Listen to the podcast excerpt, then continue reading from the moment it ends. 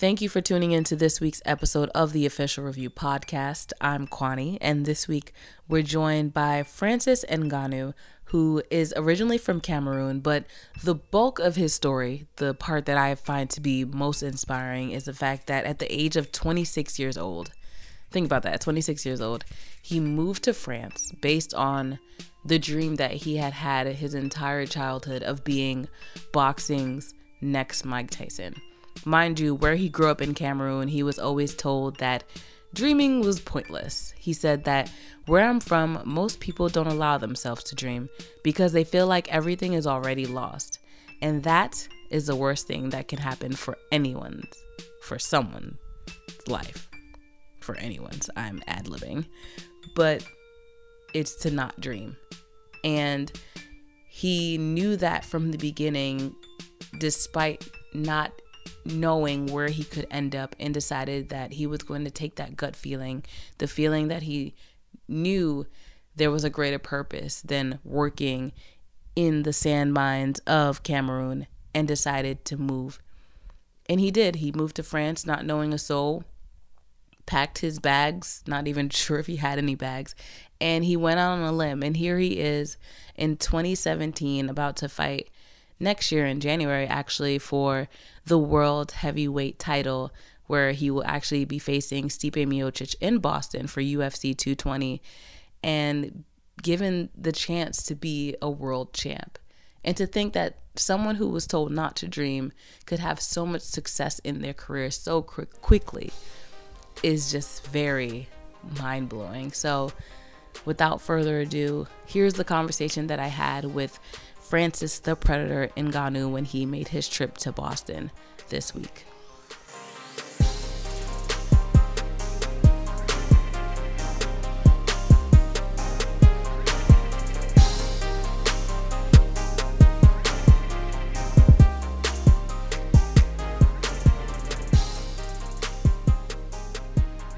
I'm joined by UFC fighter Francis Ngannou. Thank you for joining me today. Thank you. So I was reading up on your story, and there's so much to unload from it. But I want to go back to West Africa, Cameroon, where you grew up, and Central Africa.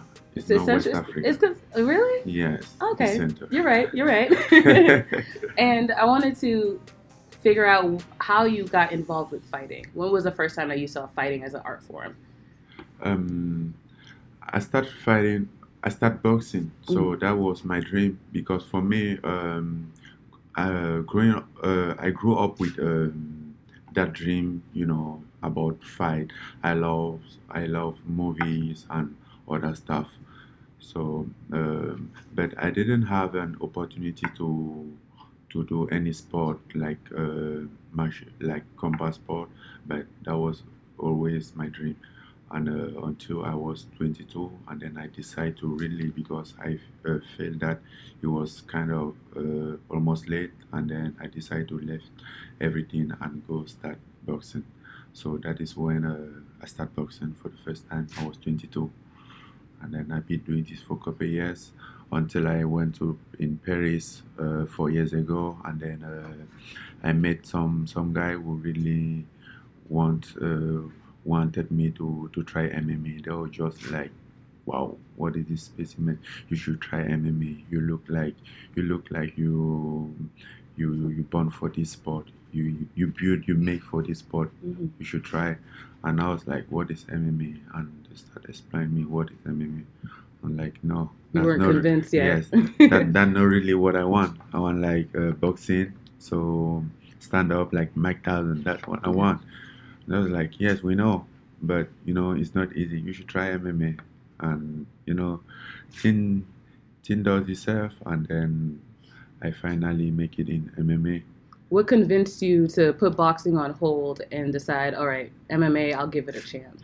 You know, I never put boxing on hold. Oh, so really? I do like um, at the time I was um, training up uh, boxing and MMA because I I didn't work at all. Mm-hmm. So I had my I had my full time and trained uh, all all everything that I can, and um, still still keep dreaming about boxing.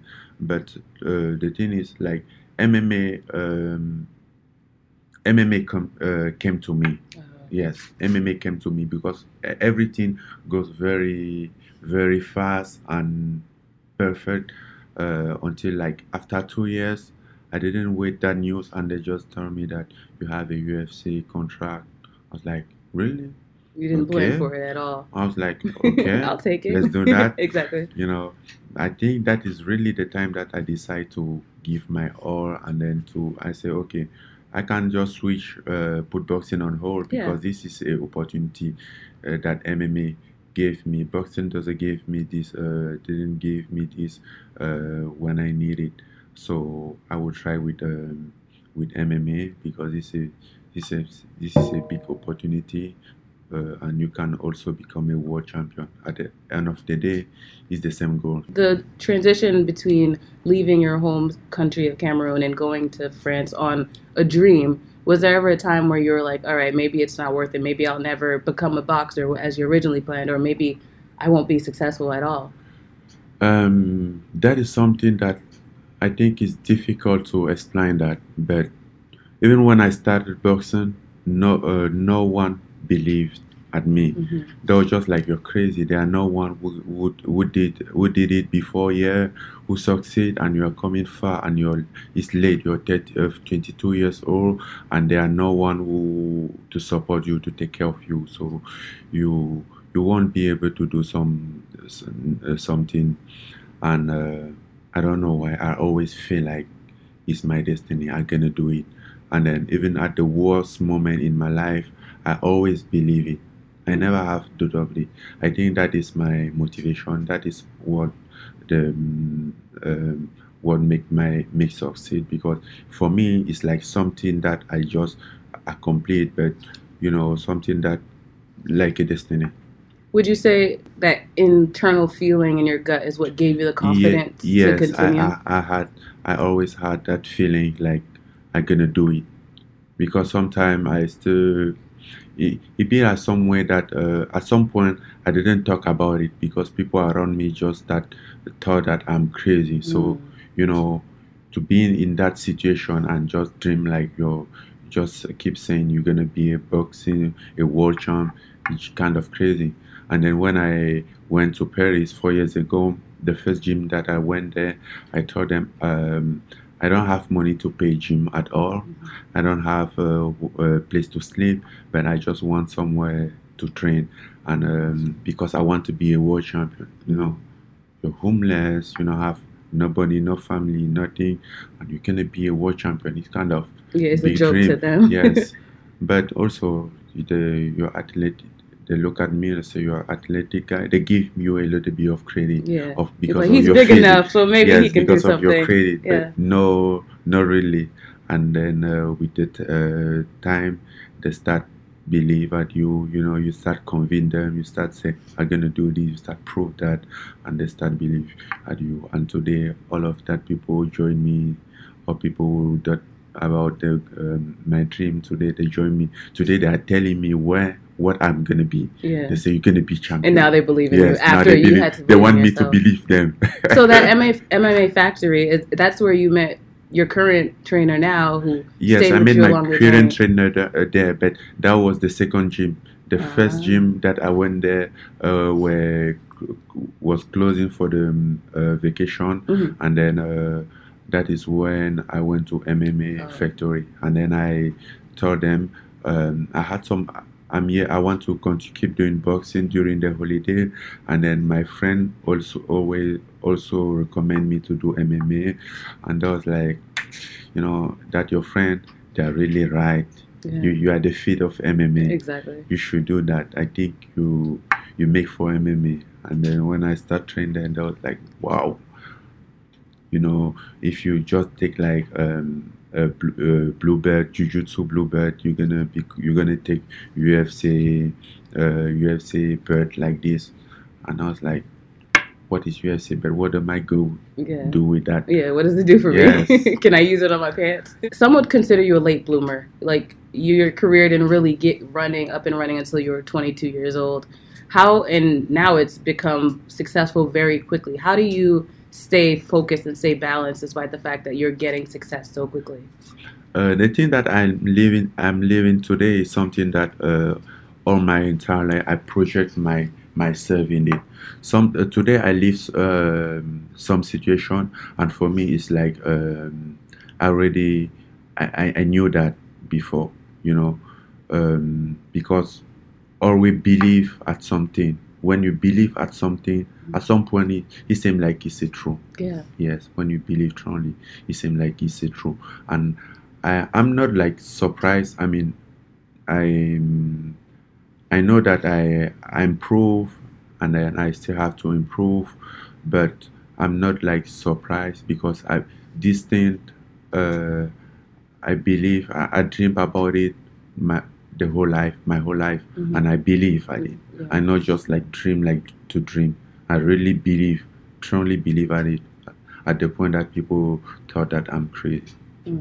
when it comes to fighting, I think a big misconception is that people who fight are angry or are using it to channel some kind of anger. Would you say that there's any truth to that claim?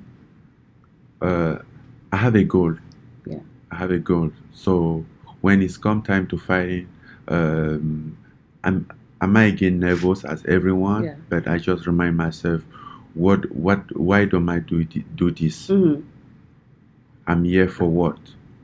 I just remember what, and then that's my motivation. I'm here because I want to claim myself. I want to prove that I'm the world champion. I want to prove that I'm not that kid who wasn't able to pay his school money, who wasn't able to to buy a pen, who they will pull who they pulling out because he doesn't have a pen or book. Mm. I want to prove myself that I can do something and did it uh, do it very well by myself, Mm-hmm. and Yeah. then I go. And and now, I mean, you've already hit a level of success where you can go back home and bring that. You opened a gym in your home country. Where else do you want to go when it comes to giving back to the place where you came from? You know, um, where I'm from, most of people don't allow allow themselves to dream because they feel like the, uh, everything is already lost. Yes, and that is the worst thing who can happen for someone life to not dream because um, with my life, with what happened to my life, I realized that um, dream, uh, ambitious, is the most thing who can push you. Is the most motivation that uh, you can have in your life.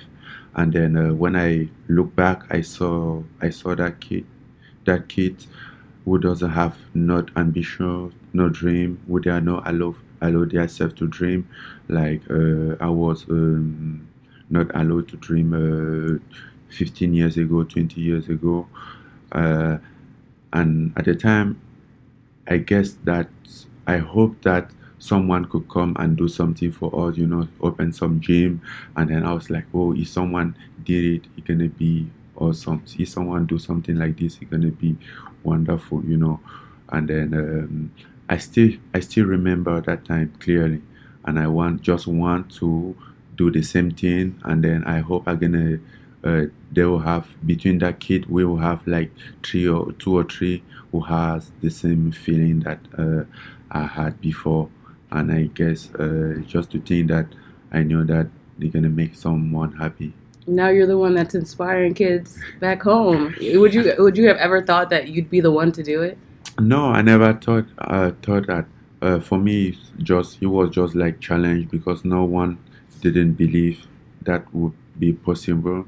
But today, when I went back home, I'm happy to see that once uh, uh, parents will come and see me and say, "My kid only want to become boxer as you," and I feel that we we already do a most uh, one step up, you know, because uh, if he said that, that means he, he think it's possible. But at the at my time, when you said something like that, you just seem crazy. They just say, "Shut up," you know. Yeah.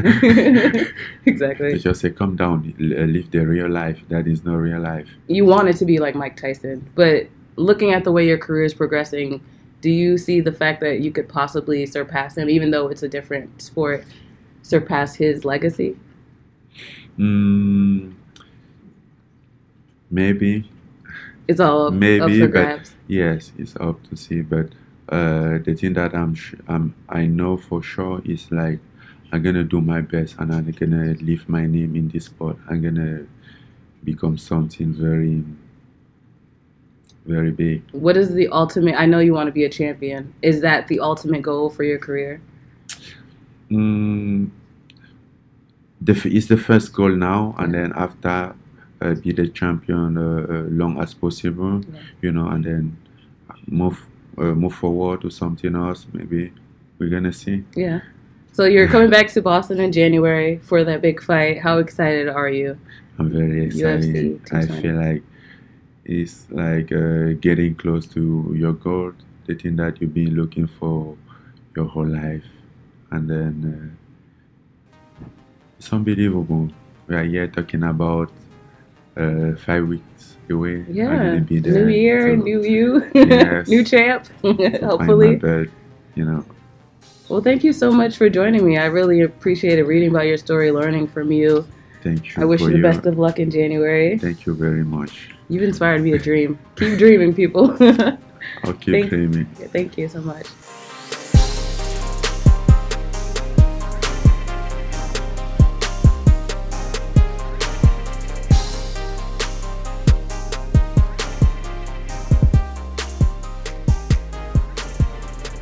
Hope you guys enjoyed that conversation as much as I did because I've got to say, you don't hear about people going out on a limb, betting on themselves that often, and actually getting that success as well. He took a feeling in his gut. That's all. It, it didn't take an inspirational speaker, it didn't take reading a good book for him to say, This is what I want to follow. All it took was him knowing deep inside that there was something greater for him to do.